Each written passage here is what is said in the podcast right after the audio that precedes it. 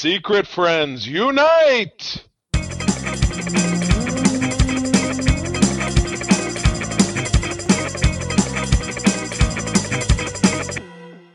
Welcome to the Secret Friends Unite podcast, episode 409. This is your guide the geek side. We are part of the Secret Friends Unite network, which you can find all of our podcasts there, where you can check them out. If you like Star Wars, Star Trek, all things nerd and video games, we've got a podcast for you. When you're done rating those podcasts on iTunes or Spotify or Google Play, go over to YouTube and watch all of our content there. We have video for all of our podcasts. Marcus made some shorts.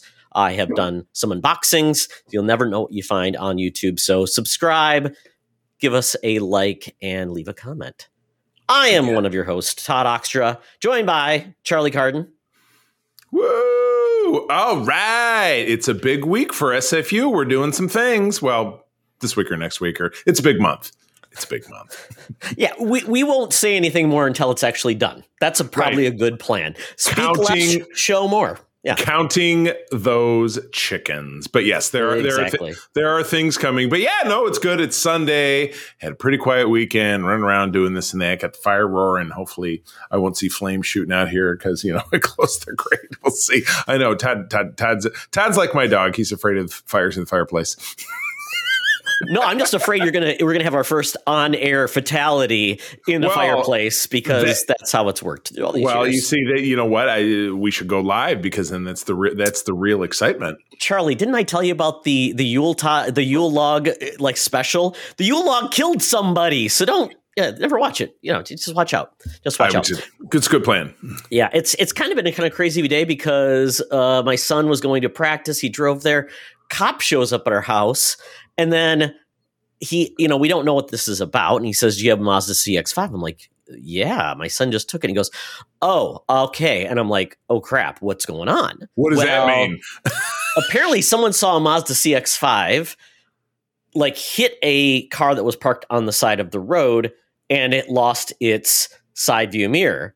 Okay. But no one stopped to report it. Well, we have a Mazda CX-5 because cops can look and they can look at registries and see. So they kept like, I was freaked out. So we ended up calling my son. What happened?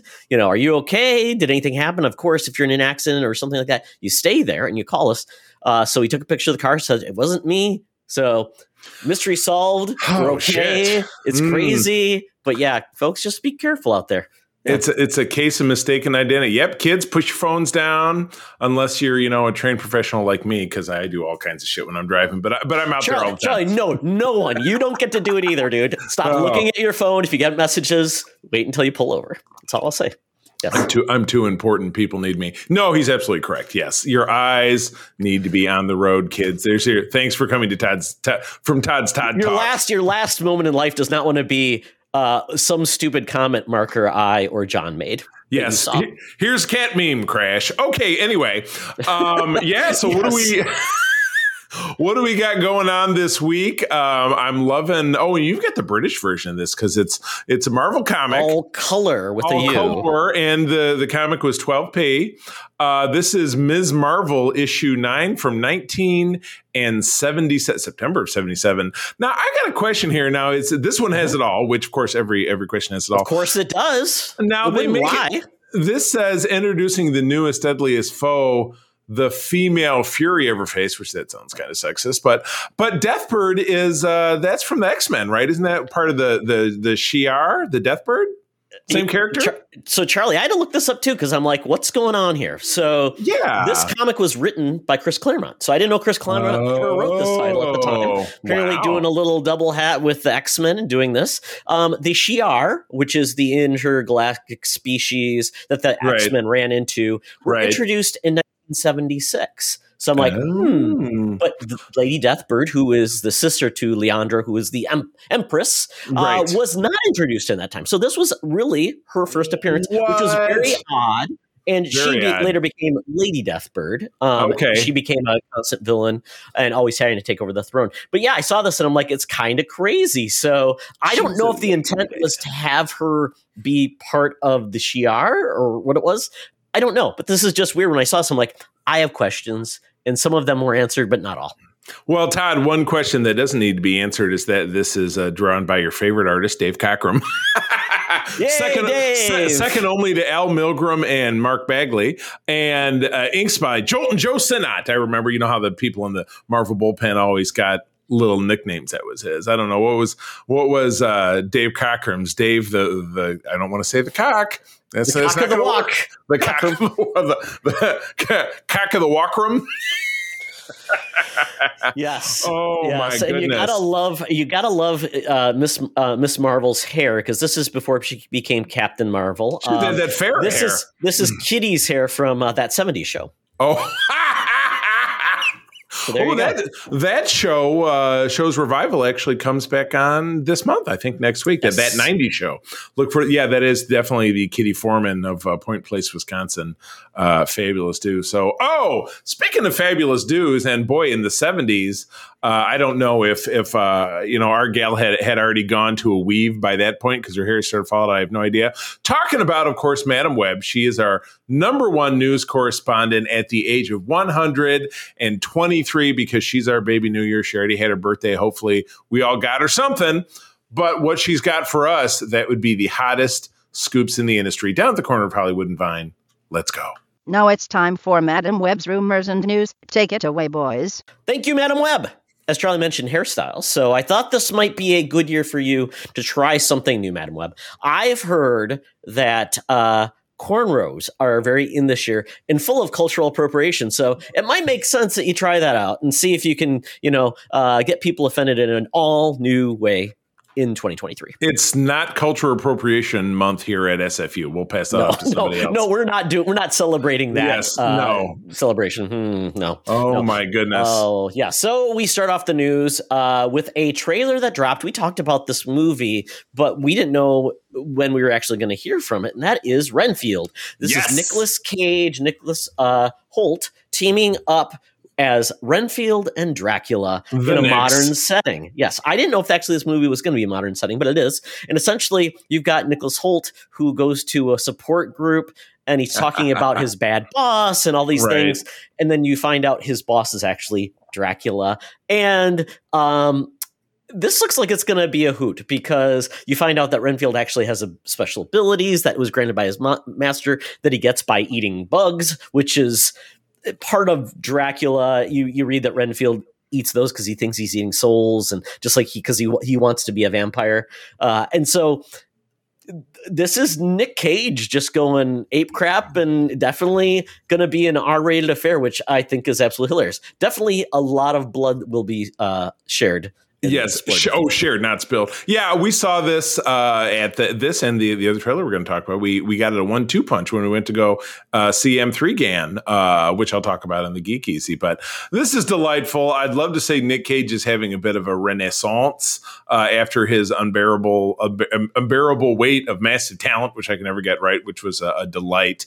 Um, and Nicholas Hoult is riding high on the menu where he wasn't exactly a, a great. God, character. he was the worst. He was the worst, which well, made yeah. him really the best because he did a great job being the worst. Right, exactly. It was, a, and, and, in the end of it, he was a fraud, and he got his comeuppance.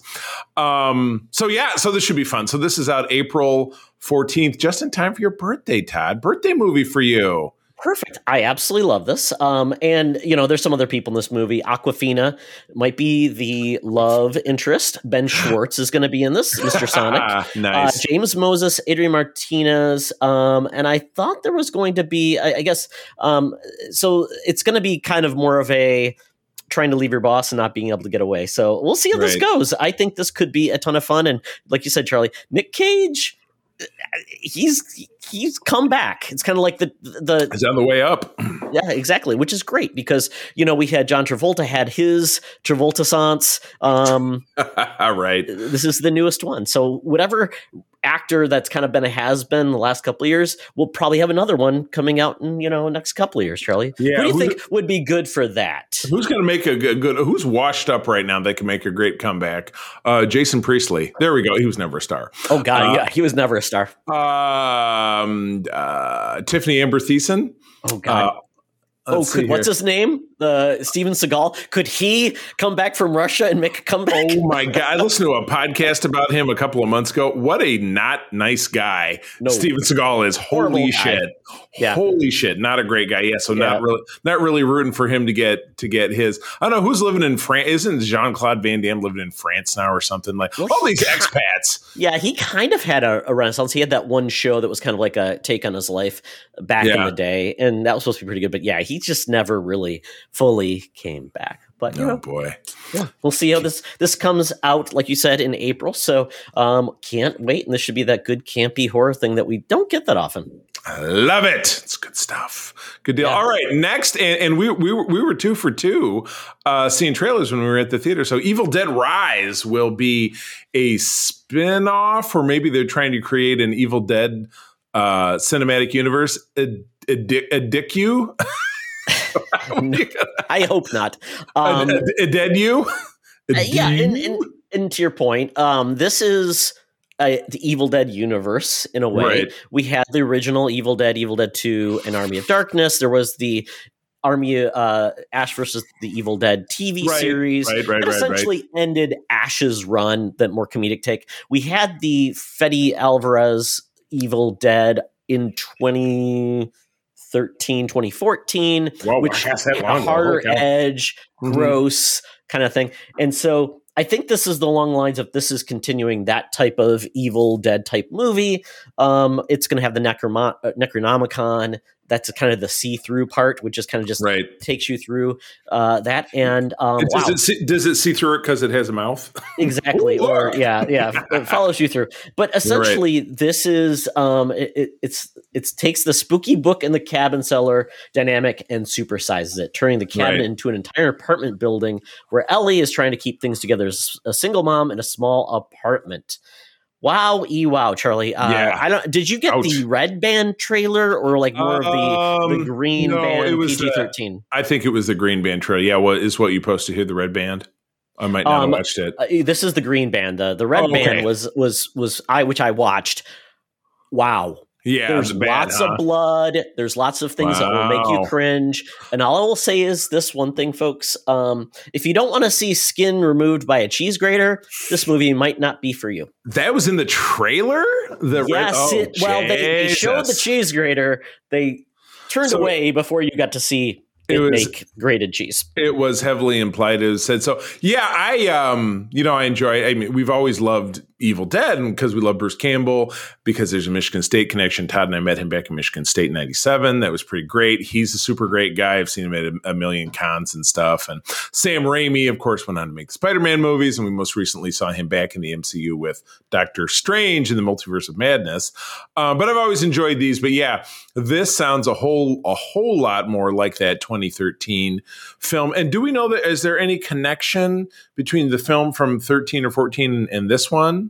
Not that I'm aware of. I think the okay. only connection is this book is basically right finds its way in places, and um, this is a family affair, at least in this movie, um, where it's basically a family mm-hmm. that is uh, basically trying to overcome a person who becomes becomes a deadite, which it just looks once again mm-hmm. looks unsettling. Does not have the the the the the the horror and comedy balance I always liked with those movies. So um, right. that's what made it for me. So just becoming being an Evil Dead type, like just yeah. having those tenets without that, I don't know if that's right. for me.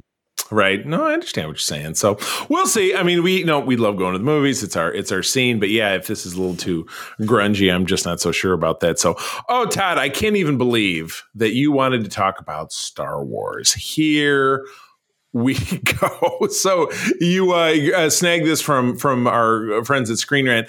Biggest Star Wars prediction in hopes of 2023.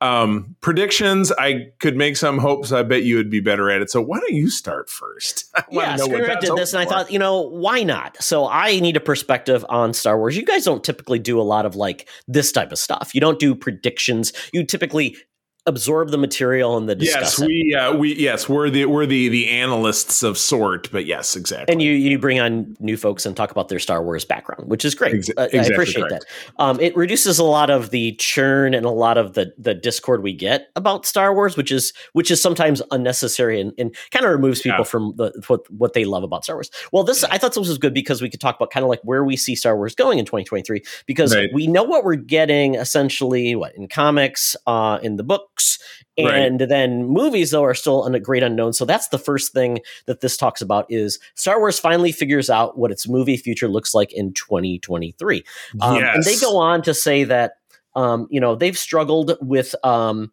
past directors, Colin Trevorrow, Lord Miller, Benioff and Weiss, um, essentially, and even Rian Johnson. All those projects that were supposed to happen kind of didn't work, or were unsuccessful. So they think that finally, and, and I think with Bob Disney being back, um, I think that's going to be one of his tenets. We can't not have Star Wars in the theaters. Right. So um, I think what this is going to do, and they, they even talk about it here, is Patty Jenkins will probably move forward with Rogue Squadron. Oh, God, please. I mean, that is without a doubt.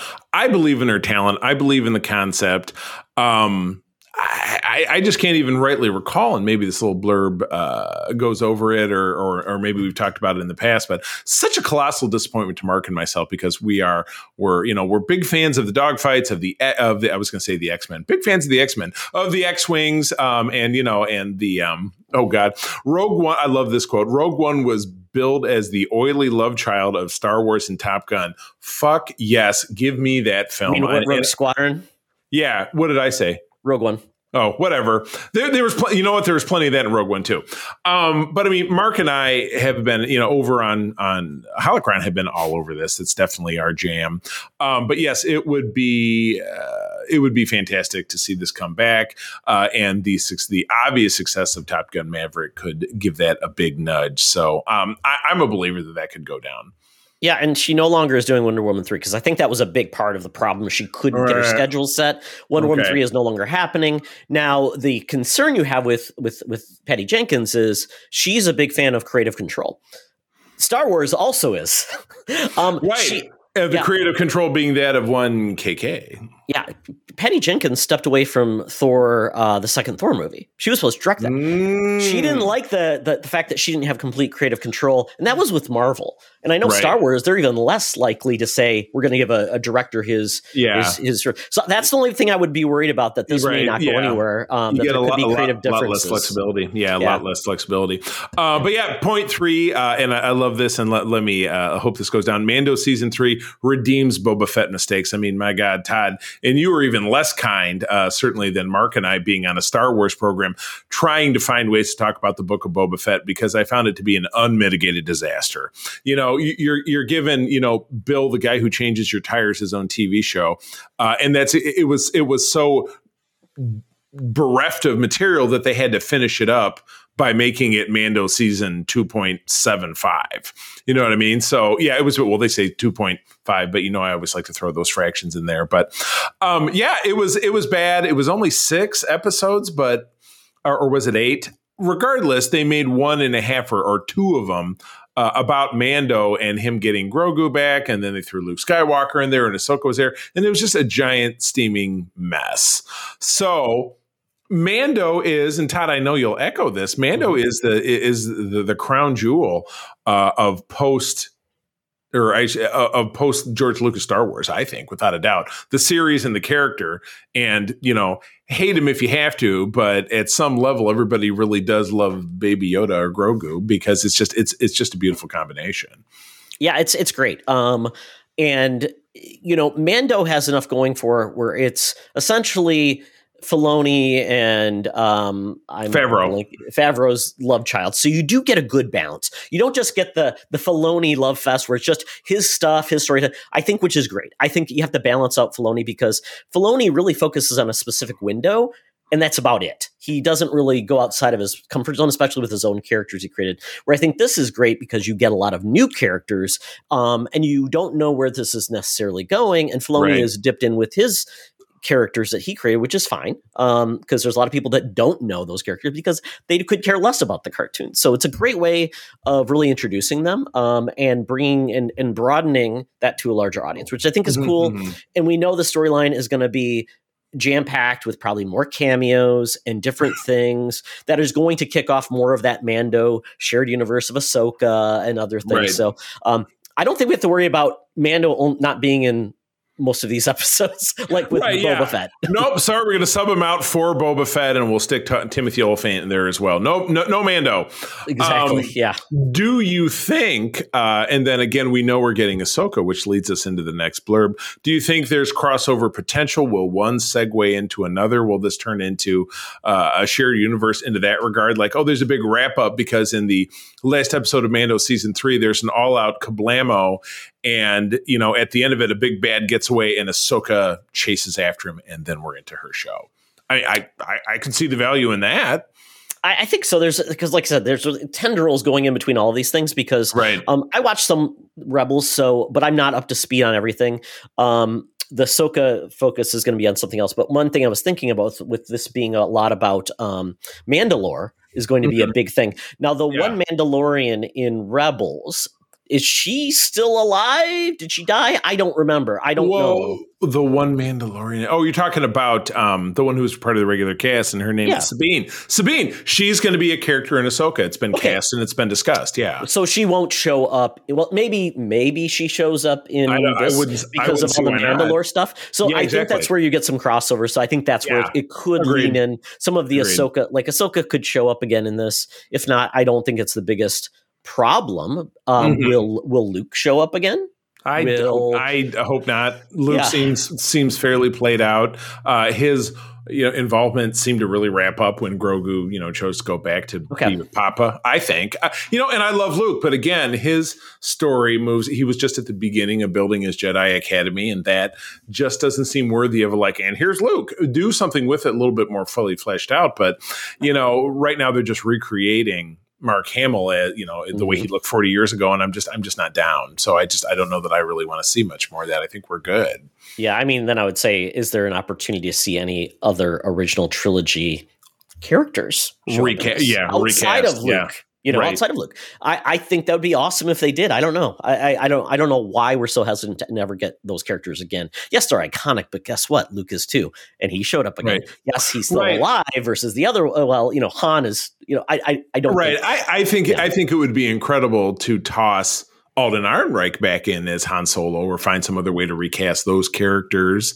uh, in again, not going backwards, considering Mando to be a little bit more of the present time, not thinking, you know, kind of leaving yeah. the sequel trilogy out of it and thinking about Mando, which is po- which is five years post Return of the Jedi, thinking of that as the present time. Recast him if you got to. Find a lookalike, sure. de-age it. You know, de-age it a little bit. They're de-aging Harrison Ford for Indiana Jones Five, the Dial of Destiny, to do the framing sequence that's set during World War II.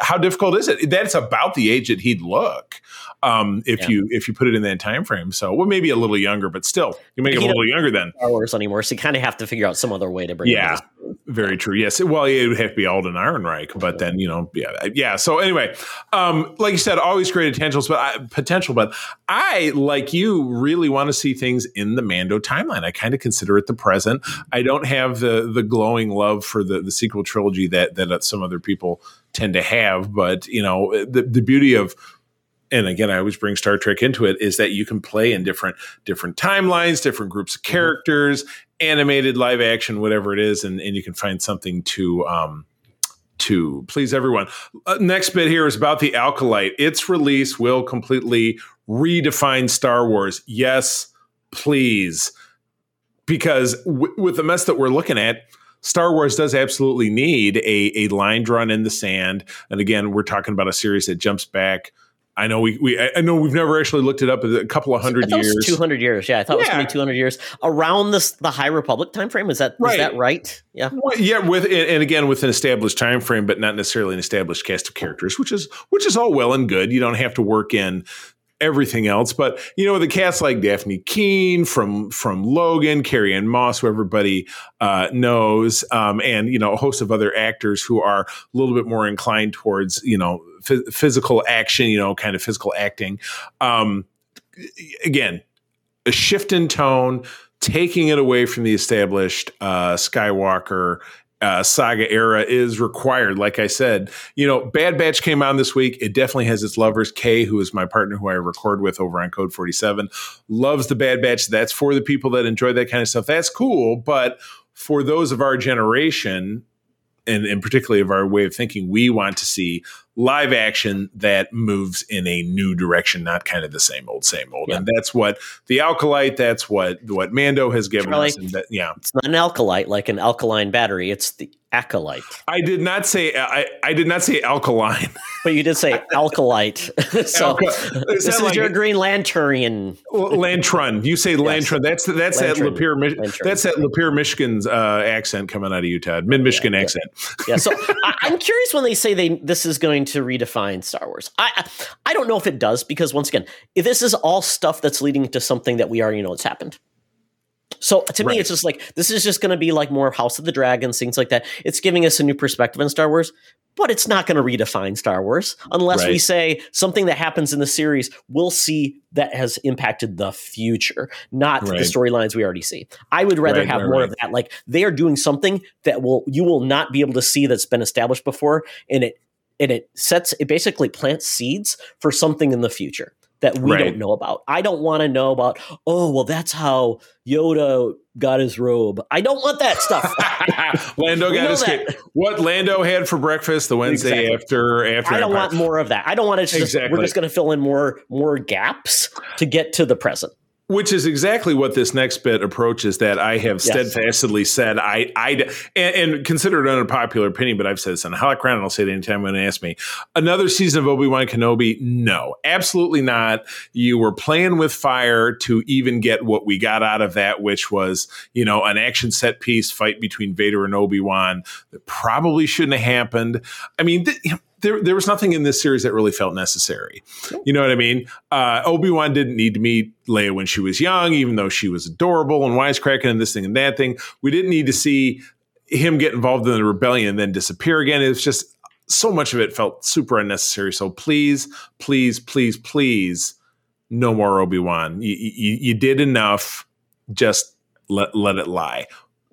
And Todd, I assume, I assume you feel very much the same. I feel like we're going to have a pitch meeting episode, and why? Because money. Right. Why? Because I wrote it. Yeah. Right. We don't need more things to just once again potentially poke more holes in episode right. you know four which is right. essentially what a lot of this stuff does. Then you're basically trying to solve you know rewrite problems. It's retconning right. essentially. It is yeah. You make, it, no, make it sound like that. a sound like a math problem. Solve for why.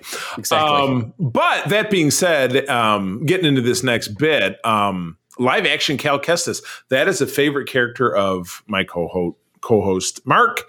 Uh, he loved it basically because actor Cameron Monaghan is kind of his doppelganger uh, from the Fallen Order uh, video game and the upcoming Jedi Survivor game, which is coming out this year. Uh, they, I mean, they made this character as a dead ringer of, Cameron, of actor Cameron Monaghan, who I absolutely yep. love from Shameless, mm-hmm. from Gotham, just guy who does yeah. a lot of great stuff. Yes, I would love to see him. You could easily slide him into.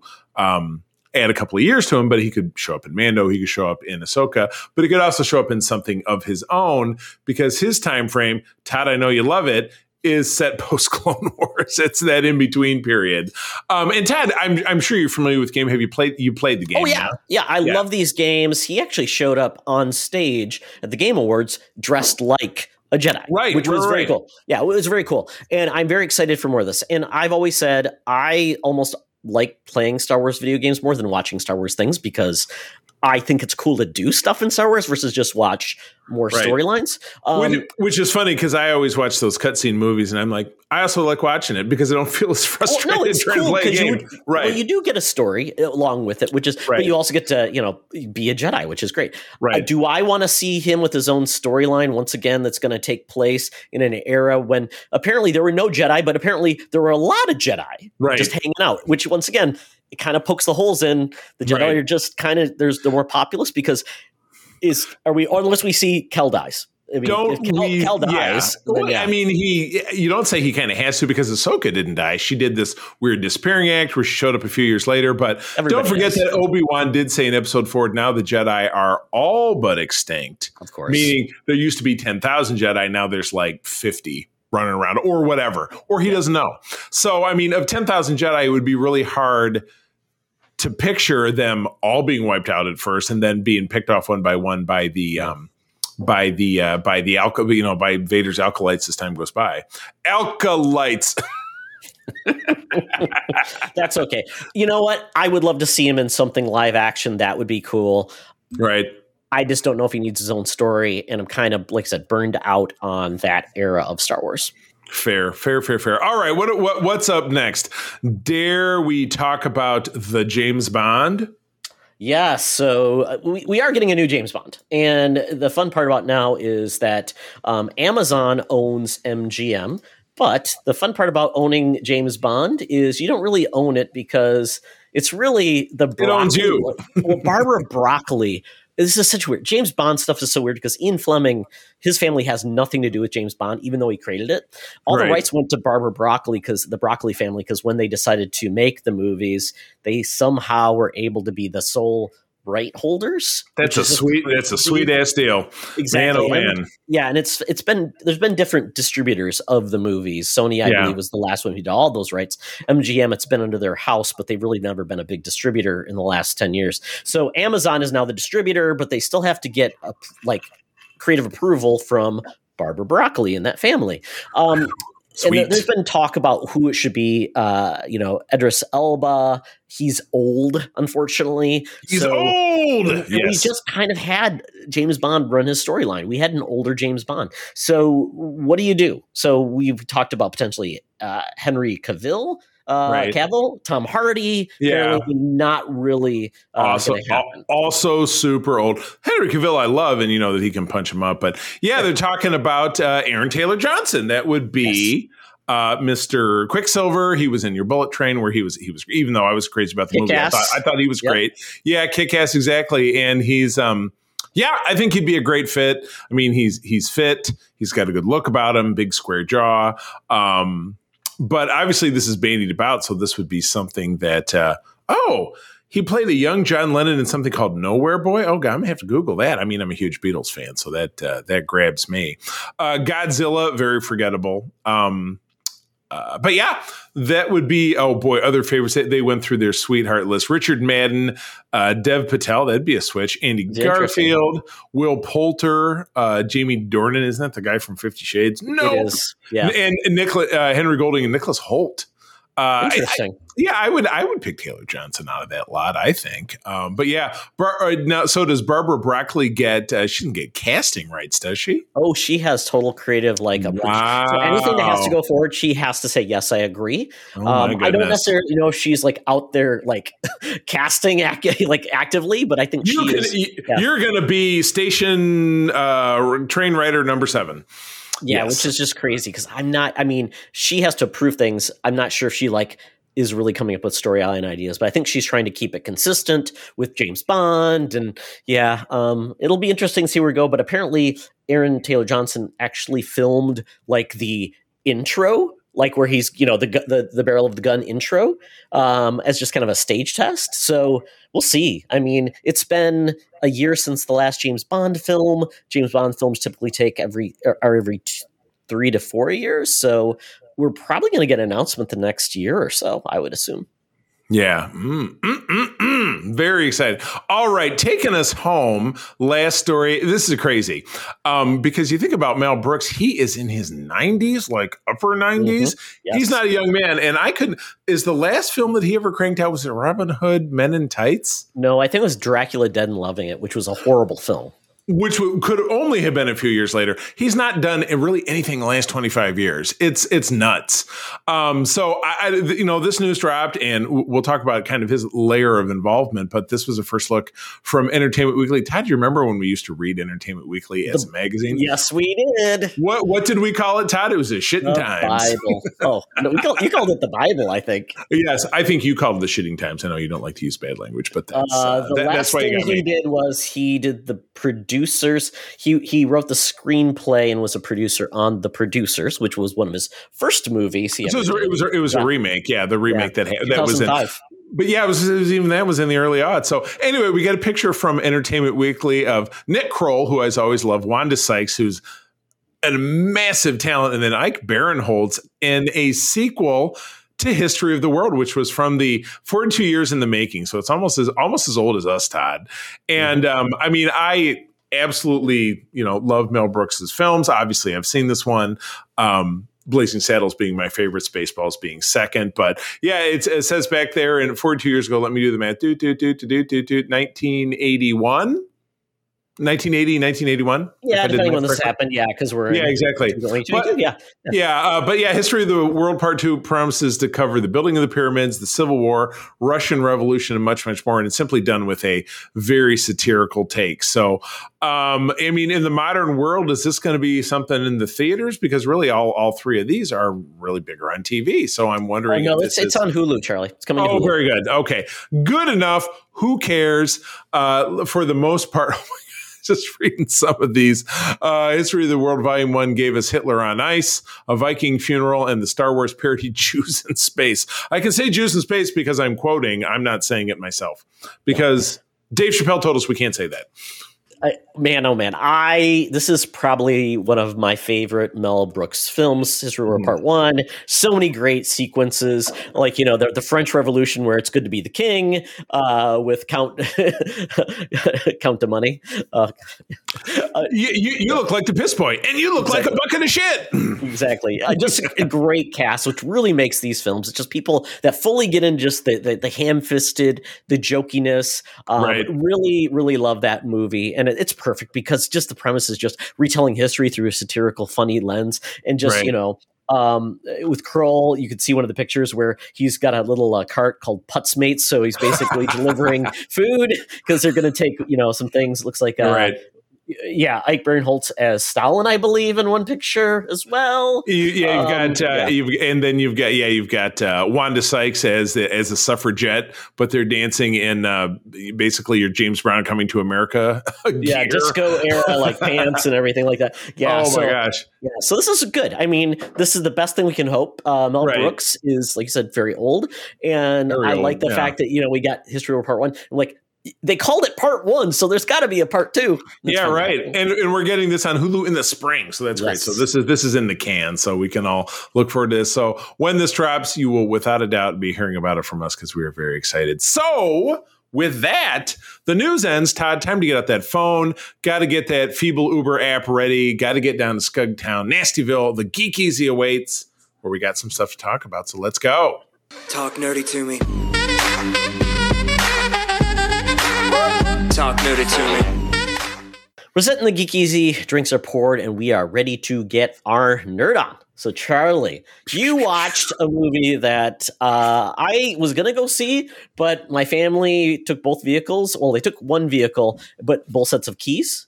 Uh, oh. So I was stranded in my home uh, oh no, Todd was home alone. Did you, did you run around, jump on the bed, and eat, eat, and eat ice cream? I shaved and, and I oh, yes, ah, yes, put on some finally put shaved on, my first shave. Oh my goodness! So yeah, we went to see M3 Gander Megan um, because the the, the the the thing is actually called Megan, but the title of the film is the letter M, the numeral three, and GAN.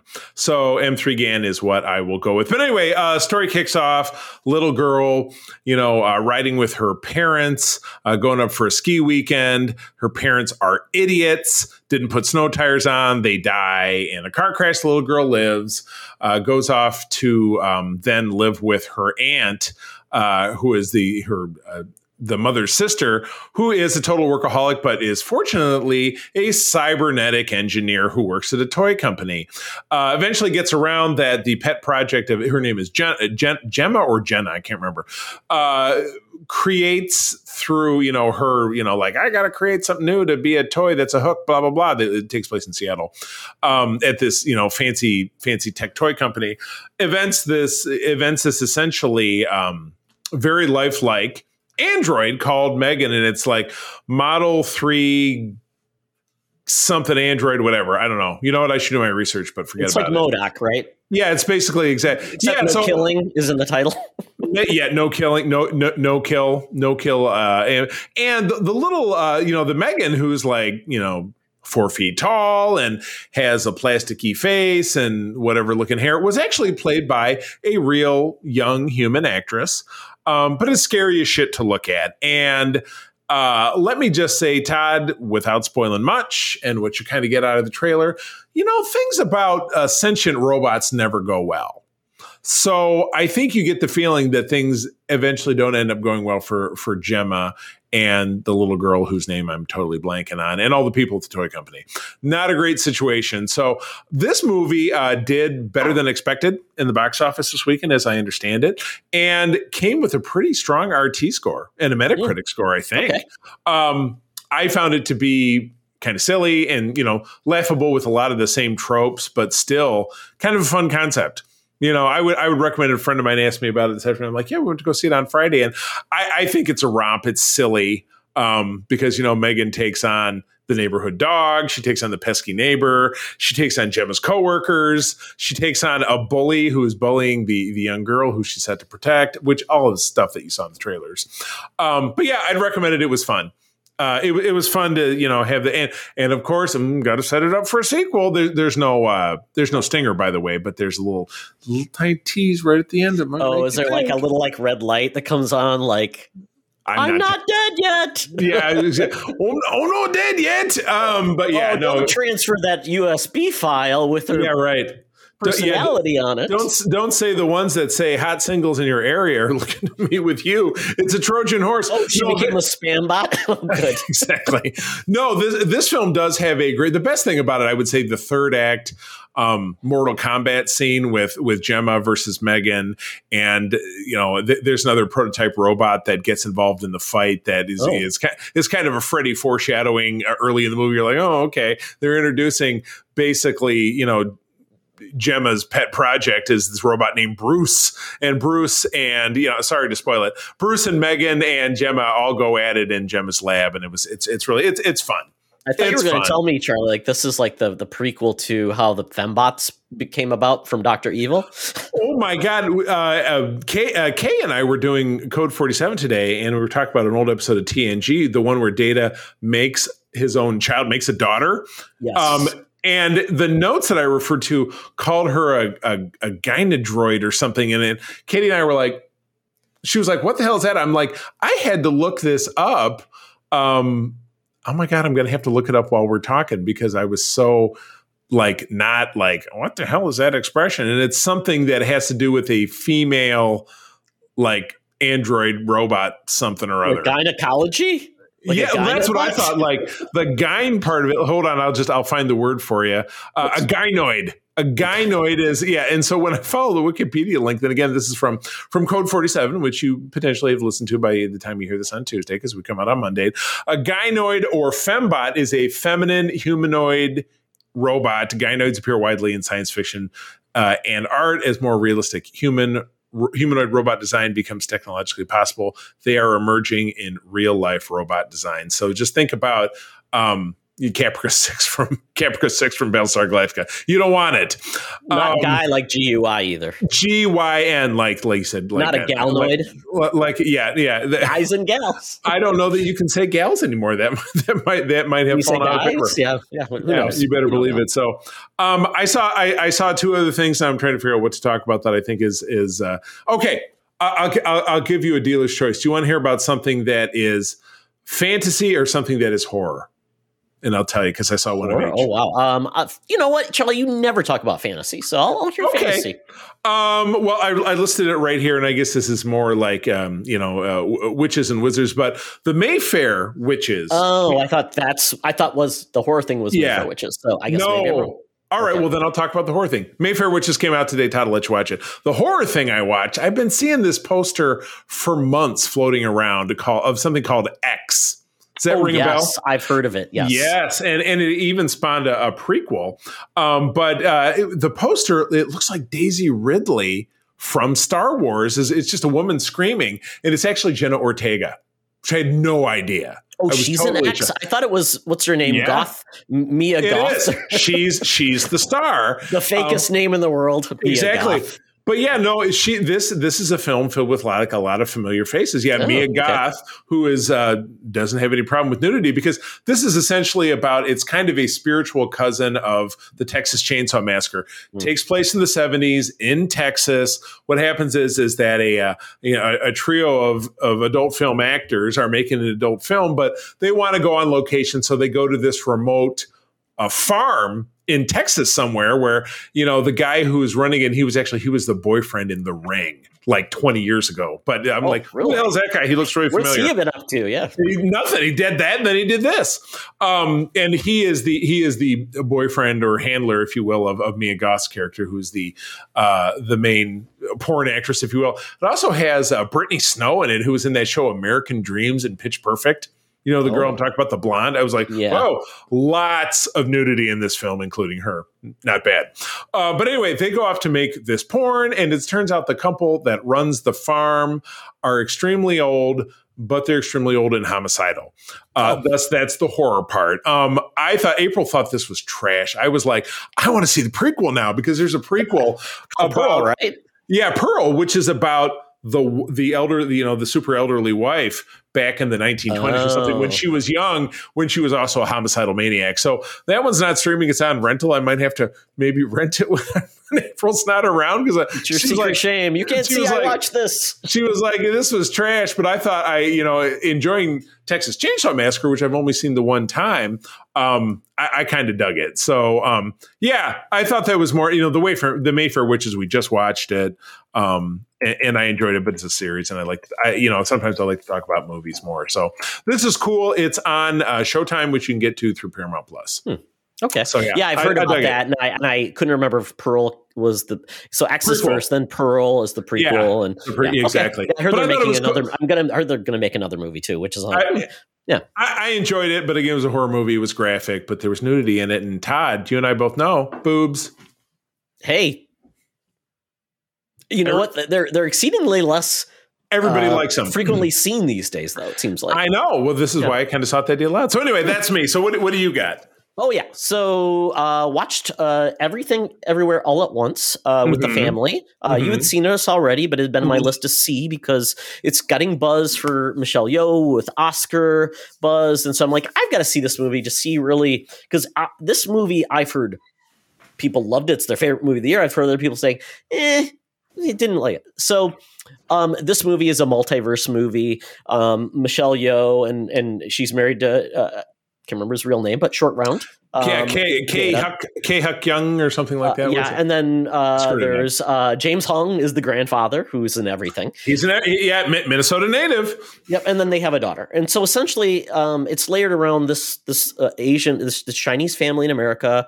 It's kind of uh, mirrored on their real life, but the fact is you find out, and whether it's true true or not, uh, is the fact that there's a multiverse of these same people, right. and you can inhabit another reality of yourself, and you can see a stream of where you made choices, and they produced another version of yourself in another universe. It was oh, the um, sl- sliding doors, but a little bit more elaborate and fantasy based. Yeah, absolutely. And then you see that there is a uh, ultimate evil that I won't give it away if you have not seen this movie, but essentially it comes down to that confrontation where it leads. Mm-hmm. Um, along the way, this movie has just crazy visuals, crazy uh, filmmaking ideas, and their approaches are definitely different. Although I will say the way you can get special abilities and inhabit the other person is pretty funny pretty made me laugh. There was one scene specifically with a certain award.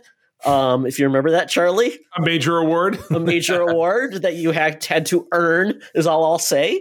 Um, and um, that was clever and that was interesting. And Jamie Lee Curtis, really great role for her doing something, you know, not choosing not to be attractive, choosing to not look good, uh, and embracing it. Uh, I'll give her kudos. This movie. Right I really loved the emotional core of it. I think it struggled with its style over substance, mm-hmm. where it it it, it, it and the, but we but we did have a great conversation after this movie and kind of saying, well, what did you think? And we we came to like like different things about this, and the discussion about this movie I think was more fun than actually mm-hmm. watching the movie itself. So, you know, when you've got a 17 year old kid who's who's growing and, and, and becoming an adult, you you start hearing his thought process like, wow, that's pretty intelligent. I didn't come away from that perspective. So mm-hmm. it was. I think that's it's well awesome. worth watching, but for me, um, yeah, it didn't. It wouldn't be in my top movies of 2022. So. Yeah, I, I, I don't remember being blown away by it. I know yeah. you were very excited to watch it. There's a lot of great buzz around it, but yeah, it didn't. I I, I, I barely remember much about it. You know what I mean? So, but you know what? If it's the, the beauty of entertainment of all kinds is that it's going to speak to different people in different yeah. ways. Going people are going to walk away with different stuff, and that's what's great about it. And that's what we try to celebrate here. You know, absolutely simply, simply presenting things, and we're going to do quite a bit of that. Uh, obviously, in the back half of the show, um, as things that we enjoy, but there there are endless other options out there uh, for people to enjoy. We live in this embarrassment of witches. Embarrassment of witches. Witches. Yeah. Oh my God. You just saw uh, a TV show with lots of witches, Charlie. You so bet. And there you I, go. It's true. I wouldn't, I wouldn't say it was embarrassment, but I bet they'll get there. Uh, the witches, the, the, it's a witchessance. You know, it's all it's yeah, all happening. Um, so much witchery. Um, yeah. But yeah, no, I mean, I, I, find that I find that to be very exciting. I think that that's pretty great. I, and I'm not sure when it's going to be on streaming as of right now. Um, I actually purchased the film because it was like ten bucks. It was it was, it was that May with me with with Clerks three, which have you have you watched well, it? You, well, I bought the, I bought the, I actually bought the like the 4K Ultra Blu-ray with digital and DVD. Yeah, because Blu-ray disc for ten like, bucks, I got a yeah, digital right. code. I can give somebody the disc if they really want it, and they can watch it. But um, yeah, because I've got a 4K player, and I'm like, hey, I've got a 4K yeah, TV. Why not? I know. So, yeah, yeah, yeah. Yeah. So um, it was it was yeah. So nice. I'm glad I, I was getting it because when you rent a movie, I think it was anywhere from five bucks, so ten bucks. More. Yeah, I mean, like I said, that's why I snagged Clerks. It was like oh five bucks to watch it or eight bucks to own it. I'm like, you know, I had the other movie, and then I went back and got the middle one, and this one I have all three of them, and you know, so what the hell? I always enjoyed Clerks, even though we talked about it, and it was like, oh. but anyway. Yes. Uh, so I've got a surprise for Charlie. So I put something what? in the doc about what I was going to talk about because I didn't want to tip him off. So Charlie, I finished Andor. Oh my God. Here we go. Yes. Buckle up, America and so, the world. So it's funny because Andor, it's like a tale of two shows for me. Uh, through episode six and watching through episode six, I didn't like the show. I, I thought it was boring, bloated, and very much none of the characters I liked. I didn't right. find an in with right, right, right, right. I can see that. Uh, seven through twelve, I absolutely loved. That's fantastic. Yeah. And and it had a finale that that really blew the doors off. Fuck the Empire, which is the bit that they changed that that Maarva says at the end. You yes. know, yeah, it yeah. just it, it, You're right. It was it was the ultimate struggle. So, question for you: mm-hmm. Do you feel that episode seven through twelve will set the tone for a strong season two. Oh, I or have. They, or, or are they going to blow it? uh, well, the worst thing they could do is say, "Here's new characters, and we're going to spend a lot of time on things ultimately that I felt didn't pay off. I right. felt like they were fine." But I think the show could have started on episode seven and it would have been more effective because it's like, hey, why is this guy getting arrested? Why is all this bad stuff happening? In in the empire why is it all you know these people are essentially on a pleasure planet and they get arrested and they have a seven six year sentence now it was right. crazy and then you had you could have you could have started there and you didn't have to give me six episodes to say how who these characters were because ultimately a lot of that stuff didn't really pay off. It wasn't great world building to me. Right. It just kind of said it interested the characters and said like that. But did I have right. to know Cassian grew up on a planet that was in the wild and he lost his sister that way? They could right. show me like that as a 10 minute um they, they uh, could they could have or something. They could have collapsed down most of those first episodes yes. into 30 total minutes of tiny vignettes here and there. So it could have been I lived on this planet, but I was really from here. And this lady and her husband rescued me and they raised me and blah, blah, blah. And then I got away because I was trying to find my sister and that tipped off the local security. And then the Empire got involved and, da, da, da, da, and then I got caught. And then I got, yeah. I did this job so I could get money. Yeah, exactly. Because a lot of the things like you would say, well, no, you have to show them. Like, no, they don't, because they could have talked about this this robbery that happened on this planet, and they go, oh, right. okay, that, that must mean something. You could and you could find back through things. oh, because Cassian was involved. We didn't know right. that. And then why are people after Cassian? Why is right. he important? And what does this have to do? And who is this Maarva lady? And why? All of that stuff, I didn't need six hours of to tell me that because I'm an intelligent person and I can pick up story beats and background and get me there. So I thought, like I said, I really thought they did. I thought there was so much drama. It reminds me of like Game of Thrones. That's where Game of Thrones, like that felt like Game of Thrones. It was riveting TV. I didn't know what was going to happen next. For six episodes, I just felt was bloated and wasn't good good TV. It wasn't great writing. Didn't have great character development. It was just telling this is who the people are. Great. Game of drama. Oh my god. Well, I'm I'm glad that uh, you stepped out on a ledge. Uh, obviously, um, I, I, mean, I didn't ever think that it would be something that clicked with you. I can't totally disagree that the first half of it was wasted, but like I said, maybe they learned a lesson that taking us into season two, we're going to see something that's absolutely. I hope dynamite. so, and I hope they don't spend like the first six episodes saying, "Well, this is what happened over the last four years," because we're picking right. up like they don't need to. Yeah, yeah, yeah, yeah. I don't disagree. Well, good. All right. Well, that takes us out of the geek easy, Todd. Time for uh, getting that Air Qantas app out. We're getting down to the land down under. It's time for, I almost need the music, the Friendies, the best of 2022 seventh annual. Let's go for it. It's the seventh annual Friendies Award for Outstanding Achievement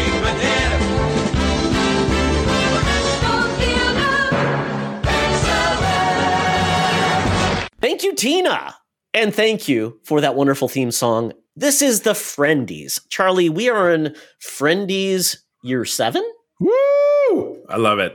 Excellent. Yes, yes. So this is our annual best of. Now, eh, we could say favorites, whatever, but it's what we view as our favorite things of the year. We don't always agree, and that's fine. There's a Secret Friends doesn't have just one thing uh, we don't agree with. We just have our own separate lists, and we share with you all. Um, we start though with our stories of the year. So I'll go through these very quickly. Once we've finished talking about these stories, we'll say which one of ours was our favorite or most important stories of the year. So we had the HBO Max and CW Chaos, I call it the culling. Uh, we had the Joker sequel news, which adds Lady Gaga as Harley Quinn. New DC leadership uh, versus The Rock. uh, Bob Disney versus Bob Disney. No Star Wars movies. Parks Mismanagement and Disney, Disney Plus profit issues. Daredevil is back in the MCU. Joe Quesada leaves Marvel. Um, San Diego Comic Con and the big cons actually return, including celebrations, Star Wars celebrations, the Star Trek uh, big event there, D23, and your Comic Con. Kevin Conroy passes away and long delayed sequels win the box office, including Top Gun and Avatar. Ooh, that is tough because I could probably pick out three that I think yeah. are massive. Big cons were, were important to me because we went to a Mission Chicago for Star Trek. Um, you know, the DC leadership shakeup um, was was pivotal, and obviously uh, with James Gunn stepping in. But I'm going to have to go with long delayed sync sequels win the box office. Top Gun, uh, Maverick, as we've talked about many many times, absolutely blew all of us away with its success. Billion dollars in the box office, touching all four quadrants as we, you know, but consensually, of course. um, and all that. I, I, think that that was the biggest surprise of the year. So yeah, I'm going to go with that. Avatar. We, we had our debates over that. I didn't want it to be successful because I hate James James Cameron because I think he's a jerk.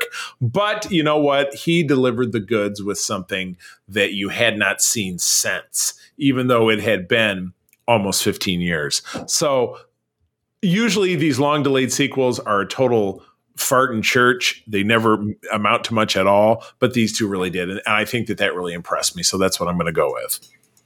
Yeah, I mean, there were a lot of touch points to your point, Charlie. We've always talked about delayed sequels rarely do well. So this year, the fact that mm-hmm. those were basically the top two big movies of the year, that's that's pretty impressive. And you know, probably says a lot more to do with the personalities making them than it does right. the actual content of the movies themselves. I was going to say, but James Cameron doesn't have any personality, Todd. What are you talking? Come on, Charlie. I told you he he co-wrote Rambo Part Two. Come on, who knew? Look, you know what? Anything with the Frank Stallone song is going to win my heart. So okay. Yeah. Um. so yeah, I mean, I think I'm the same boat. I mean, obviously, I think the the the the, the two big stories that are going to have a, a big impact on what's going to happen is obviously Bob Iger coming back, which nobody expected. Right. Which you know, setting that Disney ship on back on track, which is more about I think other things than just the movies. Um, right. But for me, um, I think it's really the fact that hopefully DC has finally figured it out right. and will finally have a plan and creative guidance from the top versus in the past where it's been you know Russian roulette essentially. Right. Is it going to be? Is it going to be a Birds of Prey? Is it going to be right. a Joker? Is it going to be the? Is it us? The Suicide Squad or Suicide? Can't remember which one. There, there were two, two films. Who did, oh, that was that was Suicide Squad. Suicide Squad. Yeah. So know. you never know what you're going to get with DC, and it's like yeah, right. it's totally unco- incohesive. And then you get this last minute weird, like The Rock is trying to subvert. It's like he's going up the elevator, like in a rock film, into the studio of WB and saying, "Hey, it was skyscraper," and he but he had both legs. Exactly. I'm going. I'm going to reenact skyscraper, but I'm going to be re- re- redo the hierarchy of the DC cinematic universe. So I really hope this is right. James Gunn apparently has just written a new. T- TV series for DC, which after Peacemaker, that makes me very excited. But right. yeah, and apparently we're going to hear more about what they're actually planning to do. So I'm very excited because I want DC to do well. Um, it shouldn't yes. be. I hope DC does horrible because I only like Marvel. I hope everybody does well in that realm. and there's room enough for everybody. Oh my goodness. Well, Todd, now it's time for the main event. Now, how do we want to do this? We're gonna yeah, go once a Tuesday, or we'll go, we'll go we'll go back and forth. We'll start from the bottom to the top. So we'll start with five, and then go four, three, two, one. So um, and then we're gonna do. Okay. So these are the categories within movies. So I added a new category, um, uh, which was so basically we have our top five. So that's just top five uh, mm-hmm. new movies, and then we have what's new to you favorite. So basically, if we found a movie from the past we'd never seen before, we loved it. Hey, let's talk about it. Let's add to the list. Why not? It was it, it was not the Wicker Man. That was exactly. and then biggest disappointment. So that's kind of what we're going to manage movies. So um, let me bring up my list, Charlie. And if you want to start okay. with your number five for the top five, I didn't really rank them that way. I, I picked five films. Okay, um, you know what? I just you know for for the sake of time, I'll just blast through and give you my five. You can do the same. Um, my five for and it, it's just it's staggering to me because there are no real genre films in here. There's no Marvel. There's no DC. There's no well, no Star Wars, Star Trek. Um, I chose Elvis, which I found oh, to be exceptional. Okay. Black Phone, don't Worry, Darling, gaslighting the movie, as Todd calls it. The Fabelmans, which was the story of uh, the, the, the story of Steven Spielberg's life, I thought was an emotional beauty, and I loved the menu. So those, those were my favorites. No, no genre films. I I, I kind of you know took a step outside. So yeah. What about you? What are your five? Okay, I'll go from the bottom to the top. Um, oh, okay. Yeah, and, and I, I do want to give a shout out to um, one movie that uh, I, I really was it, it's just more of more like my dark horse. I'm like, this is you know should be higher up for me, but um, I, I really enjoyed. Um, you're gonna love this, Charlie. The unbearable weight of massive talent. I just thought that, that, was such a surprise. Yeah, I, I don't. I, I don't disagree. I don't disagree. Okay, so that's just my my dark horse. I'm glad it happened. It made me very happy. Like, what's that? Nicolas Cage on fire. Gotta love yeah, it. Um, so top uh, top five five going forward. Chip 'n Dale Rescue Rangers. This movie made me so happy. This should have been a theatrical release, but it came to Disney Plus. It was yeah. so good, Charlie. If you've not seen it yet, you gotta love it because there's so I many little Easter eggs. It's I like, guess I got to. Yes, it's it's just it's really witty, and we know Andy Samberg's in it, and so is what's his name, um, uh, John uh, Mulaney is also. Oh, oh, okay. Yeah, Too much great. tuna. Oh my yeah, goodness. Exactly. Uh, then number four, Prey came out of nowhere, blew me away. Yeah. It might be the best Predator film. I don't know. I don't want to argue with people, but I thought it was fantastic. Right. Yeah. Yeah. yeah. Um, number three, Black Phone. Oh, yeah. Big surprise. Great year for horror this year. And this movie, um, and I think people should see this movie because it's not really a horror film, it's a thriller. Right. It's not really horrific, I would say. It's it's horrific if you have children at getting lost, but yeah. Um, loved it. Number two, the menu, Charlie. So totally oh, agree. Yeah Big Great time. movie, blew me away. I love that cast; they're fantastic. Um, yeah, and then number one, I, I diverted. I did to pick a genre film, The Batman. Absolutely oh, loved it. Okay, I yeah, mean, I, I, I suppose I should watch it again because it was sleepy. It was a bad night for me. I guess I slept through part of it, but I, I, I didn't find it as engaging as others. But I know that it it went in such a different direction, and there's value in that. I like that. Yeah, it was it. I and I saw it in a horrible theater, so I need to see it right. again and actually get there. Even with that, this movie riveted me, blew me away and made me once again feel like, man, every time they make a Batman film, I feel like they're doing something special, which right. I don't think every franchise does. So I, I hope right. Marvel will do something like this in the future. Yeah.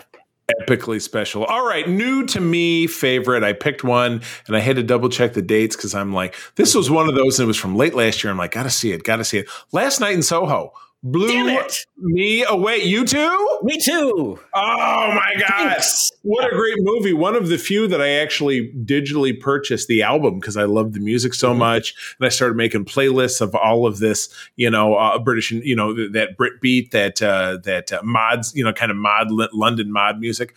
Oh my god, it was fantastic! And it was with the in you know in comparable Anya Taylor Joy, who Todd we both love so very much, yes. uh, and with a great twist at the end. And Emma Peel uh, played uh, an, an, elderly woman, and the connection between her and Anya Taylor Joy. I'm not going to say. But if you haven't seen this movie, you got to go see this movie. It's a gem. Came out fall of fall of 2021. Uh, or or later in the year. But it was one of those like we got to go see it, we got to go see it, and it just didn't end up materializing. But glad to have finally seen it at home because I believe it's on HBO uh, Max, if I'm not mistaken. I think. Yes, yes. It's out there somewhere. Yeah, absolutely. Yes. Yeah, yeah, it's great. Yeah, totally. I think I saw it first and I said, Charlie, you should watch this. The music is phenomenal. It's like yeah. the music tells part of the story. Edgar Wright is right. fantastic. And right. I can't wait to see what he does next because Baby Driver was fantastic. Right, true, true. Yeah, yeah. All right, my biggest dumper, and again, when we're getting into the summer movie wager, I'm like, Should this I is, guess? Can I guess? This, I was going to say this is going to be the movie. The summer it's going to be a game changer. Go for it. Is it Morbin time? Is it what? Morbin time. Morbin time. Well, Morbius. No, God, no, no, no. Not your biggest disappointment. That was no, because I expected it to be a piece of shit. Oh, okay. This was my, and it was funny because April was helping me with this list uh, early this week when I was in a hotel because we were going back and forth. I'm like, help me with this list because I just can't remember. Oh, so you took it for like you were excited to see it.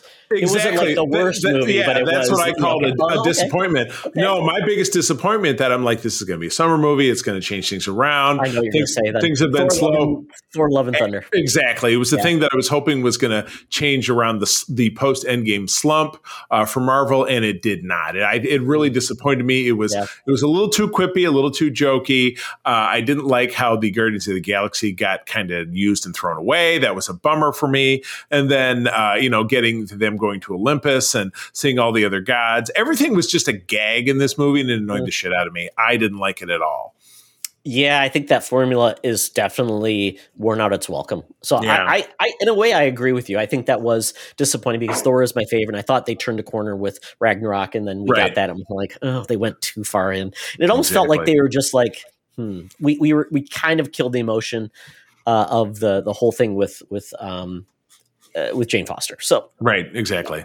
Yeah. Oh, what about you? So that gives me a different focus then, because I'm like, hmm, hmm.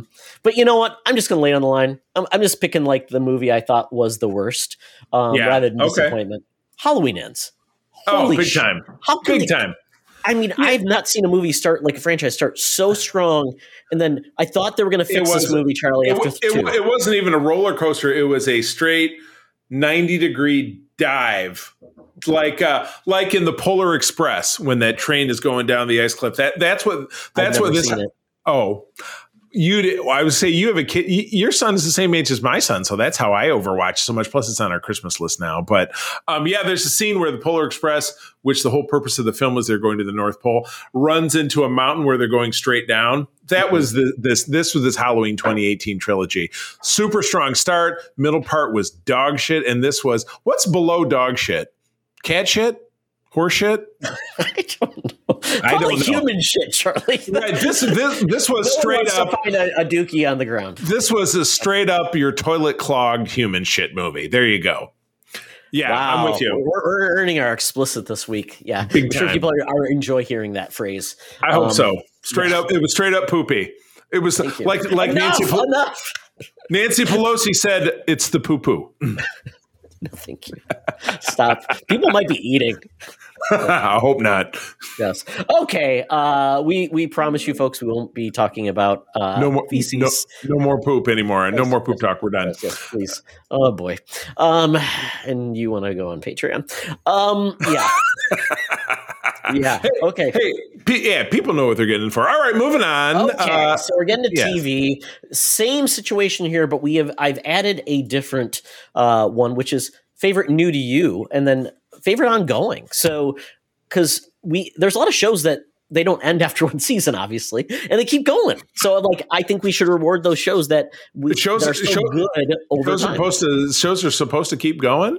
Uh, uh, yeah. Oh my then, god! Uh, favorite new to you? So, so maybe a show you discovered that you'd never seen before. Yes, and I actually found one. And I had to, thankfully, by reviewing our our flow docs, I was able to be like, oh yeah, I really did like that because things just get forgotten. All right, here's my five. They're kind of in a top down, but I'll go backwards. So, Werewolf by Night, a one shot by Marvel, the first one that they did, uh, the second one being the Guardians of the Galaxy Christmas special, which I think both of us were kind of eh about, but Werewolf by Night really nailed it. Totally dug that. Uh, number four uh, would be The House of the Dragon, Hot D. Todd's hot, Todd's hot D. Um, loved it, dug it, uh, but for the fact that fantasy is not my thing, but this really created a self-contained story that I think was super easy to get on board with, with a lot of the a lot of the drama. I can't believe I didn't throw Yellowstone in here. I guess I didn't want to hear Todd tear is that new though? That. That's that, that's that's new to you. No, but the Yellowstone uh, didn't debut this year but like 1883 and 1923, oh, those true. were new. But, yeah. but I didn't really think about that. I, I kind of stuck in the genre world. Number three would be She Hulk. Fun, mm. wall breaking, kept me smiling. You know, it, it, again, the first episode was not the greatest, but the rest of it was was kind of gold. Uh, early in the year, we had Peacemaker. Oh my God. John Cena, who I never knew at all until he started seeing him as an action, you know, uh, you know, an action guy with no neck, and you know the what do we see him in the Fast and the Furious and a bunch of. I think he was in like Firehouse Dogs, which was one of those really bad. Like, yeah, exactly. But it, movies. Yeah. But in this, he was he was gold. He was he was totally oh, awesome. Yeah. And then number one is super easy. Star Trek: Strange New Worlds. They didn't miss a beat. It was great. Uh, I love Anson Mount as Captain Pike. Nailed it for me. Definitely number one of the year. Very very good. Yeah. Okay. Well, I'll start with mine. Peacemaker. That's my number five. Like everything you said, Charlie. It's yep. great once again taking something that was so-so it, it kind of came back with the suicide squad taking a character of peacemaker which we thought died in that movie and then came back and just did something totally crap crazy and was just great just totally mm-hmm. can't wait to see what they do um, and obviously the guy that's behind that is now in charge of dc so who knew um, mm-hmm. yeah then uh, going to number four strange new worlds um, one of the best uh, first seasons of a TV series I've seen, um, and especially making it a, the best entry point for Star Trek you could hope for. True, true, true. Yes, yeah, it's great. Uh, number three, Werewolf by Night. To your point, Charlie, it's kind of a one-off. So it's a I don't know where this goes with this series, but it's the format and the way it was done. I can't wait to see more. It's funny because Michael Giacchino, who's known as a music maker or music composer uh, right. for Lights Films, was behind this, and he actually he's got his next film going to be called, and it's it's that movie um, Them, which is that '50s movie with the radioactive ants. So he's oh, essentially going to make a That's movie awesome. from that lens. So it's great for him. So absolutely hope we see more of these from Marvel. Uh, then you talked about House of the Dragons. Didn't think they could do it again, and did a prequel in the right way, which is far in the past and gives us new characters we've never heard from before. again. Yeah, and, yeah. They just made every episode. I, I what's going to happen next? Who's going to lose an eye? right. Ouch! exactly. Ow, my eyes. Exactly. Um, and then uh, number one, The Sandman. Um, I know this wasn't for you, but Jonathan, John Sear, and I both absolutely love the show. Nice. I'm a big fan of the it. comic series, and I didn't think they could make this work, and they absolutely did. And they made one of my favorite episodes of television of all time. So, um, yeah, making it work. Nice, good, good deal. Job. Good All job. Right. And that's a DC show on Netflix. So who knew? Not, not, not believable. Yeah. Not unbelievable. Uh, favorite ongoing show, good category. Uh, Todd, uh, hopefully this won't trigger. If you have more than one. one, that's fine with me. Um, no, you know, we'll, we'll st- for, for time's sake, we'll stick with one. Uh, hopefully this won't trigger Todd. Star Trek Lower Decks, season three was the most fun. And again, this is a weird show that I had a strange relationship with. I enjoyed it. I got kind of swayed away from it. And then I started working with Kay and she kind of pulled me back to it. Uh, so she, Peter, and I over on Code 47 really enjoyed breaking down this 10 episode season bit by bit. A lot of fun, in a lot of ways accessible. There's a lot of inside baseball, but it's still fun without it. Um, so anyway, good stuff. But Todd, I won't tell you to watch it because I'm not going down that road again.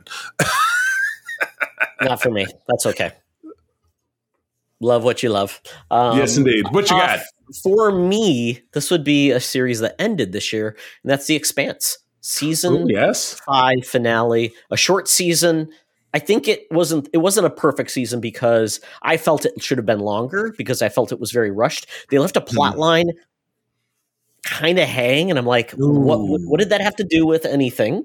Because it was introduced, and then it's like wasn't resolved, and I'm like, I don't know what to take with that.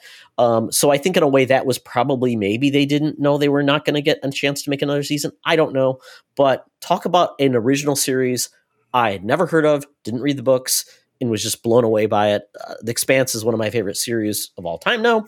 Um, absolutely loved it. So um, it's complete, and that's the best thing you can hope for. Canceled by Syfy and brought back by Amazon. That's what I, I loved a complete series and the Battlestar, you know, Ron Moore's Battlestar Mhm. Galactica was complete for me. Even though they, they squeezed off some sequels out of it, but the story itself was it had an endpoint that I was always very satisfied with. Though that that that in itself is a controversial opinion. So Mhm. again, love what you love if it spoke to you. So nice favorite new to me. Uh, and again, I was probably two or three years off this. was shit- Probably is the Yellowstone cinematic universe, Charlie. If we we all How did you know? No, it's Schitt's Creek. Schitt's oh, Creek. That's right. You watched it this year finally. I had to go back and I had to I'm like, well, what was I watching? Oh my god, we, we were just totally crazy about it. It was three or, three or four seasons that are all on Netflix. I don't, I don't, I can't remember if it was a Netflix original. Was no, it? was a Canadian original YTV or Ah, something. like that. Canadians, what? Yeah, yeah. Unbelievable. But yeah, this was uh, kind of Eugene Levy and family, kind of a him and uh, Ca- uh, what the hell is her name? Catherine. What? What? Catherine? What's the woman's name? Not Han, uh, Catherine Not Catherine Hahn. well, from SCTV fame. Yes, Well, that's know what I was going to say. This was SCTV, plus it was Eugene Levy's son, uh, Dan, uh, and then. Yeah, and it- yeah, Yeah. yeah, exactly. So this was fun. This was this was about a very privileged family that were tax cheats. They had to sell off everything that they owned, except they own this little podunk town called Schitt's Creek, uh, and then they had to move there and live in a hotel. And it's about how they rebuild their lives and really discover themselves throughout it. So it was God, what a fun and very endearing series, and it was just it was a fun ride, and it was very it was very sad when it ended. Oh, Charlie, you'll love this. So, um, it actually Schitt's Creek was made, was released, it was done in um, in Canada, but then brought to the U.S. on the TV Guide channel, which became the Pop TV, and then it moved to Netflix. So I don't understand anything of what you said in the middle between Canada and Netflix. The rest of it just doesn't exist. All I heard was Pop TV, Pop That's all I heard. TV. Holy crap! It's like the Paramount Network, which was formerly Spike and Right. Esquire, which is that the crap. only thing they have is right back again Yellowstone. Apparently, I've got it on uh, Oh. I'm like, I've got this channel. Of course, I do. You're going to have to watch the show someday. I'm telling you, we're we're going to have to get a Tada show a- after watching the first episode of Yellowstone. That is worth the Patreon segment. Tada show Yellowstone. That's a good idea. That might be good content right there, Charlie. It's just Right. I'm forced to do it because of the greater good. Right, exactly. Like I watched this and I'm like, oh god, I don't want to. But all right, what what do you got? Um, you know, it's a tie. So I hate to do this, but really, um, Come on, So tie. one would be one I watched earlier when I was moving, and I needed something. I heard about the show, and it's called American Vandal. I think I've talked about this. There's two seasons. This show riveted me. It's like true crime podcast with just ridiculous sense of humor. It's great. It's about these vandalism things that happen in a high school and essentially these kids make a, a true crime podcast and they try to figure out who did the crime it's so well done so fun um it just i just couldn't stop watching i absolutely loved it so it's if you want something different but really good and each each season is a separate crime. So it's not like you have to have 18 seasons of it. There's only two seasons and they stopped making the show. So it's great. It's on netflix. Check it out. And then the other one is superstore. Um i love a comedy and this one is so warm-hearted but it's got really good cast of characters. Uh, it's about people that work at a, a pseudo walmart type of store kind of a target Oh, they yeah, yeah, yeah, yeah, yeah, yeah. but they sell different like things that aren't necessarily in a Walmart either. So I don't know. Maybe it's a Canadian store. I don't know. Uh, but great show. Uh, we are, it's, and it's one of the few shows that my wife just can't get enough of. So we watch it together, and we're on season four. It goes to season six. So kind of like, oh, we're almost getting there. So yeah, it's great. It just takes an arc. It's great. Love it. Nice, nice, nice. All right. Well, let's pick up the pace here. Uh, my biggest disappointment, and again, framing this in so much that it's something that I wanted to be great, that I was very excited about, that ended up being a steaming pile. That would be, as previously discussed, the Book of Boba Fett. you know what I mean? You, you, yep. you, you, took you took a character that was not strong enough to stand on their own. Uh, you never really resolved what his motivation was for the things that he did. You got a great setup at the end of Mando season two where he blows away Bib Fortuna and takes over Jabba's empire. And then it turned into a year of, and then what? And then that's what we got in December of last year, stretching into the first part of this year. Uh, and the show was so weak, it had to be capped off by being starred by, uh, be, being taken over by another character. Lame as shit. Learn a lesson, Disney. Give us real stories, please. You didn't want to see Boba Fett be a bad manager and make bad decisions constantly, like they like they have in Star Trek, a bad admiral or a bad admiral. If he Michael was Scott was a Star Wars, yeah, right, he would be oh Boba God. Fett. He would be absolutely. He would. oh my God. Going oh, oh, then you have Dwight stuff. as one of the Gamorrean guards. That'd be great. Uh, yeah. No, no um, way, no how. yeah, so I, I struggled because there's really two. Um, one is Naomi. Uh, yeah, I wanted that to be good because I think it's a great comic book property. Totally bad. It, it got canceled after a season, so obviously others felt the same way. Just they couldn't figure out a way to tell a story, and it was just really bad. So, ugh. but you know what? Halo, Halo, one of the biggest franchises in the world, and that show is so bland. I don't think anybody even remembered this thing happened. So it's almost like um, I mean, um, I you know we watched it and enjoyed it, but again, no frame of reference. You yeah. know, and, and, you're right. It didn't exactly light the world on fire, but I, I mean, I didn't think it. it's essentially like a bizarro version of Halo, Charlie, because so little in this. Bad bye. Exactly. So it's a great way of like, if you don't like Halo, here's a show for you that's called Halo. Yeah. there you go. Uh, was he wearing the outfit backwards? Get a helmet on backwards? Kind of, yeah. And, and you know what? In never in the move in the games did Master Chief take off his helmet or show his butt. Never. Uh, yeah, there were there were there were a sufficient quantity of butts. Yeah. Oh my goodness! All right, moving on. Comics. Uh, you said comics and books and collectibles. I went with comics. Yeah, um, it's kind of a potpourri. I, but yeah, I suppose I could come up with some. But I stuck with comics. But this is what I did. I, did, I took a top three, which is really the three things I read, which I'm terrible. You know, I, I know that we're gonna re- we're gonna remedy that, Charlie. We're yeah, we're gonna fix that with the with some upcoming new content and SFU. We're gonna be talking about comics, but uh, three th- three things I read this year, uh, and I I, I, I, I am ongoing reading this, but there is a new um, Spider Verse series going on with Spider Man, and they always kick it off with the Edge of the Spider Verse, little vignettes about other spider totems that exist within the universe. And we got some fun ones. Todd, I was sharing them with the group yesterday. We had uh, Peter Spiderman, who was like a dad bod Spider Man oh, who yeah, lives. I read the, that. I'm like, Ooh. yeah.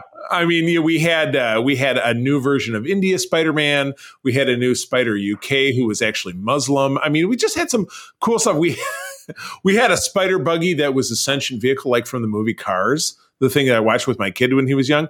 I mean, they, they really, they went, uh, you know, kind of out for a while. And I've read three or four issues. I'm not sure it's all of them, but every one of them ended. And again, this mirrored the way the Spider Verse was in the past with Madame Web, who is actually Julia Carpenter, who was the, the Spider Woman of the 1980s, the one that in the black costume who was in the West Coast Avengers and from Secret Wars. Now she's Madame Web, um, showing up and saying, We need you for the big fight. And then they jump into a portal and then they move on to the next one.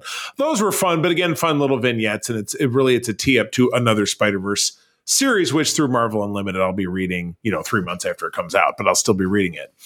Um, finally catching up on the Amazing Spider-Man because again, that's that series that I've read every issue or I've got to. I read the last 20 issues of continuity of volume six or seven. Now, now they're on to a new one, a, a, new number one. Forget about legacy numbering, though they they managed to hit number 900. There's almost as many episodes of Star Trek as there are issues of The Amazing Spider Man which is kind of nuts.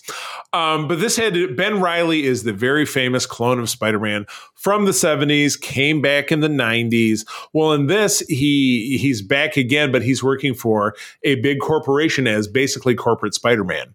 He's an Spider-Man. Does yeah, he file reports and he, he, he yeah. his TPS reports to do every Tuesday morning. But no, he he takes his orders from a shadowy board, including a a woman with pink hair called Maxine Danger, which I mean, that would be a dead what? giveaway. I swear to God, it, it's very comicky. But early in this run, Peter Parker Spider Man, and, and Todd had mentioned this before, they have a fight with the UFOs and he gets radiation yes. poisoning. And he spends two years in the hospital while Ben Reilly is running around doing missions, but all the while he's being programmed and influenced. My goodness, this is too yes. much Spider Man for me, Charlie. My I know. It, explode at the end of it, obviously Peter Parker takes the mantle back. So anyway, that's the thing I read. Uh, the last one is outside of Marvel. Uh, it would be, and I'll go on to talk a little bit more about what I didn't like in in biggest disappointments. But um, back in, I had to look it up like a year, year and a half ago on Code Forty Seven. We interviewed the Tipton brothers, who are creators who work for Great IDW. Yes, the Tipton brothers, right up there with the Thompson twins. Awesome stuff. Um, but no, these guys are big into the Star Trek comics. They did a Mirror Universe Mirror War, which had to do with non canonical uh, Picard and Riker and basically the TNG crowd and how they hijack a new ship and try to take back the, the galaxy and stuff. And I like how they did it. Lots of twists and turns and backstabbing and stuff that you would expect from the, the Mirror Universe from Star Trek. I thought that was pretty cool. Those were three comics I read. Thank you for coming to my TED Talk. well, I'm also bringing three uh, comic books and bringing three collectibles to the table. Um, oh my! Ooh, yes, that, that, yes. That's six. You got it. You got to pare the list down. Oh, over, uh, overridden. So yeah, uh, very quickly, comics. Um, Thor: God of Thunder. I really enjoyed that. Uh, that was something I missed. Uh, that obviously led to uh, Thor: Love and Thunder. I really enjoyed the comic book probably mm-hmm, more mm-hmm, than the mm-hmm. actual mm-hmm. movie, but I thought it's a great art, great story, new new take on Thor that you know, which is great after all of these years. Continue to reinvent Thor is fantastic. Um, Fantastic Four, Full Circle, Charlie. You both oh, yeah. read, you both read that. Um, yeah. I thought it was a great one shot, beautiful art. The coloring was a little weird to me. There's yeah. that pink and the weird hues, which is odd, but a great like classic Fantastic Four, just weird story you would have gotten from like the 70s that would have just been a weird one-off and i'm glad that they did it. It wasn't going to set the world on fire and it wasn't meant to be. It was just more of right. a if i got to tell a, a story in the, that era that's what alex ross wanted to do that's what right. i wanted to do and i think he accomplished True. it from what he what he went after. Um, it was kind of a cool prestige format. I like to see more stories get that treatment in the future. Um, but you know the one i really enjoyed this year was adventure man. Um, this was a a, a, graphic novel. Uh, Terry Dodson did the art. Mar- I think it, I can't remember the, the art of the writer, but really wonderful take on new original characters, a unique premise of telling the story, and just so much inventfulness in a beautiful uh, book. And it was a prestige format. So just a wonderful comic. I thought it was great. I think this is a comic that anyone could read and just love it because it's not tied to anything. It was Tad's year of prestige. That was great. Just so the, the fact they had so much fun with like kind of these some of these tropes with superheroes and things like that and villains yeah, that it yeah. made me smile because I'm like, I just love this. It's so original and so good, but it's also familiar and the artwork is just beautiful. So it's one of the best uh, looking books I've ever read. To be Beautiferous. honest, so, Terry Dodson's just great. I, I, think he should do more Marvel books. Charlie, you may remember him as he did that cover. It was a Spider-Man book by Kevin Smith with the black wit, the black cat on the cover. Oh man, that's a long time ago. Photo. Yeah, oh, yeah, yeah, yeah. Okay. Yeah, yeah. So that okay. is my uh, top three comic books, but am I getting to my collectibles? So I don't really talk about collectibles, but this year I got, um, and I don't do a lot of action figures, but I got things that were kind of cool and not that normal. I got an Elvira action figure and it's cool as hell. I love it. You can change out her head. You can give her action. It's wonderful. Ch- ch- change out her boobs. Impressive. Well, yes. If you need to do that, you can probably do it. But it's great. I just thought she's just an icon, and I love her to pieces. That would be my number one goal to get Elvira on our podcast. That would be wonderful. Um, hell be yeah. yeah. Um, then I got a Gargoyles action figure, um, Goliath, the leader of the Gargoyles. Love that series, and these new action figures they coming out are beautiful. They're just wonderful looking and huge. Was that a was that a was that a Super Seven? Uh, believe so, or it's a yeah. size. I can't remember who made it, but it's wonderful. Yeah, just probably just, Super Seven. I have on pre-order a set of TNG Super Sevens, and they're not cheap. Um, but I but I plunked down the bucks because they're doing a Riker Data, Locutus, Picard and then Guinan, and they're just like all these accessories and all this different yeah. shit. So I'm fired. No, this is like that. a thirty-five dollars. So it's not high end, but still beautiful but it, and it, but it's, it's, on the way. Yeah, it's absolutely wonderful and doesn't have like so many joints and looks like it's right. very statuesque. So uh, I uh, love that. Um, nice. And then the number one thing which I need to build is, and I may do this as a kind of an unboxing building, is mm. the Thor Lego hammer. Oh wow! Um, okay, I yeah. got the Infinity Gauntlet for my kids for Christmas. Same thing. Maybe I should have April shoot my frustration trying to build a Lego. That's a, that's up for time lapse, Charlie, right there. Yeah, put the camera right. there, time lapse it, and come back. But yeah, I, I, I love this. It's so awesome. I already have. Um, I I it's going to go in the collectible case once I actually build it, and that'll be something I'll call Logan. So nice. um, yeah, it's just great. Um, so yeah, that is my collectibles or potpourri this year. Woo, very exciting. All right, biggest disappointment, and then we will wrap this up. Uh, was again not reading a ton of comics, um, but my dig- biggest disappointment was back in the Star Trek world. Uh, IDW uh, Publishing took on a uh, Star Trek Picard Stargazer, which was set after season two. So essentially, what follows what we've seen. Um, really poorly animated, did not care for the art style. And the thing that drove me nuts is the storyline just basically flew against established canon, which made no sense. Hmm. You know, because in uh, in the first season of Star Trek: The Next Generation, we meet the Romulans after a break of of almost a century, and this storyline, which went 30 years back, had the Romulans in it that doesn't work. Um, but it worked for the purpose of their story, and you could order you, you could you know rationalize that a lot of different ways, but it wasn't a great story. The art was ugly, and that that really threw me off of it. And then secondly, uh, there is a series right now in support of a game called Resurgence, which is coming out pretty damn oh, yeah. soon. Um, really, you know, it, it's introducing new characters with the exception of a, smattering of a couple and i just don't give a shit about any of them. So while i am still reading because i'm like well i read two issues i guess i might as well finish it because i subscribe to the series i just don't i just don't care. You know i'm, I'm just not impressed. And again bad art really you know I, I am a stickler for things like you know when you're drawing real people that should look like real people the clothing should look real and they just don't pull that off for me. So i'm kind of hmm. bummed out. Wrong artist then yeah. Wrong artist. I get it. Yeah. I, mean, it's not like the story is awful, but it's just not super interesting. Wow, we wow. Well, take that, Star Trek. Get better. Get it. Do it. Do better, Star Trek. Do better. Yeah.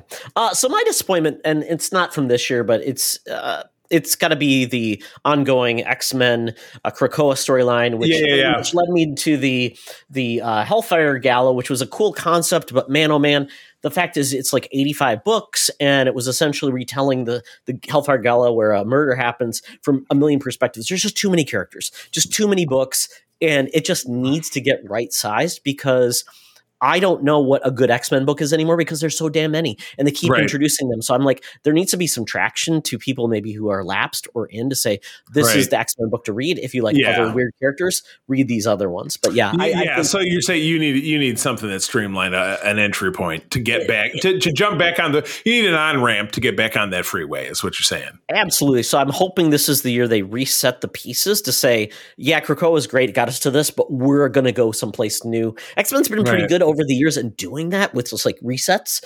Um, mm-hmm. But it's time for a reset. Right. A reset of a reset. Well, holy cow, that is it. The year has ended, uh, and we're off into 2023, which we have talked about our hopes and dreams and excitement uh, of what will come beyond. So, with that, Todd, where do people find you out there on the interwebs? Uh, you can find me on Twitter at Doxtra, having a good time, uh, getting nerdy. It's playoff season for NFL. So I'm hoping the Vikings can actually win. Uh, they won today. Really good. So get excited there. Just and then uh, they did win today. So, so yeah, we're going to the playoffs. Uh, yeah. Beat the Bears. Um, and then um, yeah, so just talking with people on Twitter, engaging, reaching out for guests for 2023 for SFU and other podcasts. Always. Can't wait for that to happen. And then um, I'm also on Hive, so if Hive actually happens, we'll see if it does. I'm at Todd of War.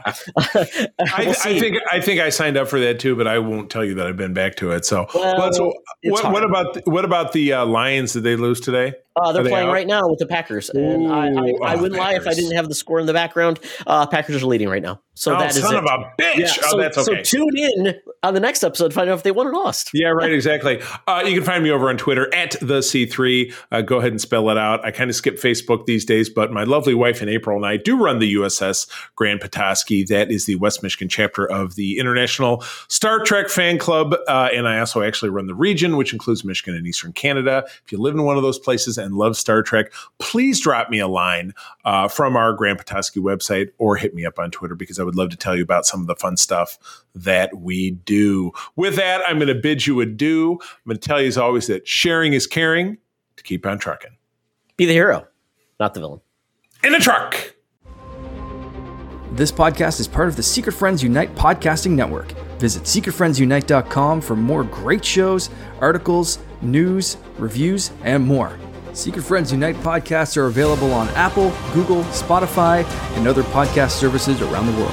If you'd like to be part of the conversation, you can join us on Facebook or our new Discord server, or follow at Secret Friends U on Twitter. Please subscribe to Secret Friends Unite on YouTube and visit our merch store at teepublic.com. Just search Secret Friends Unite. Thanks for listening.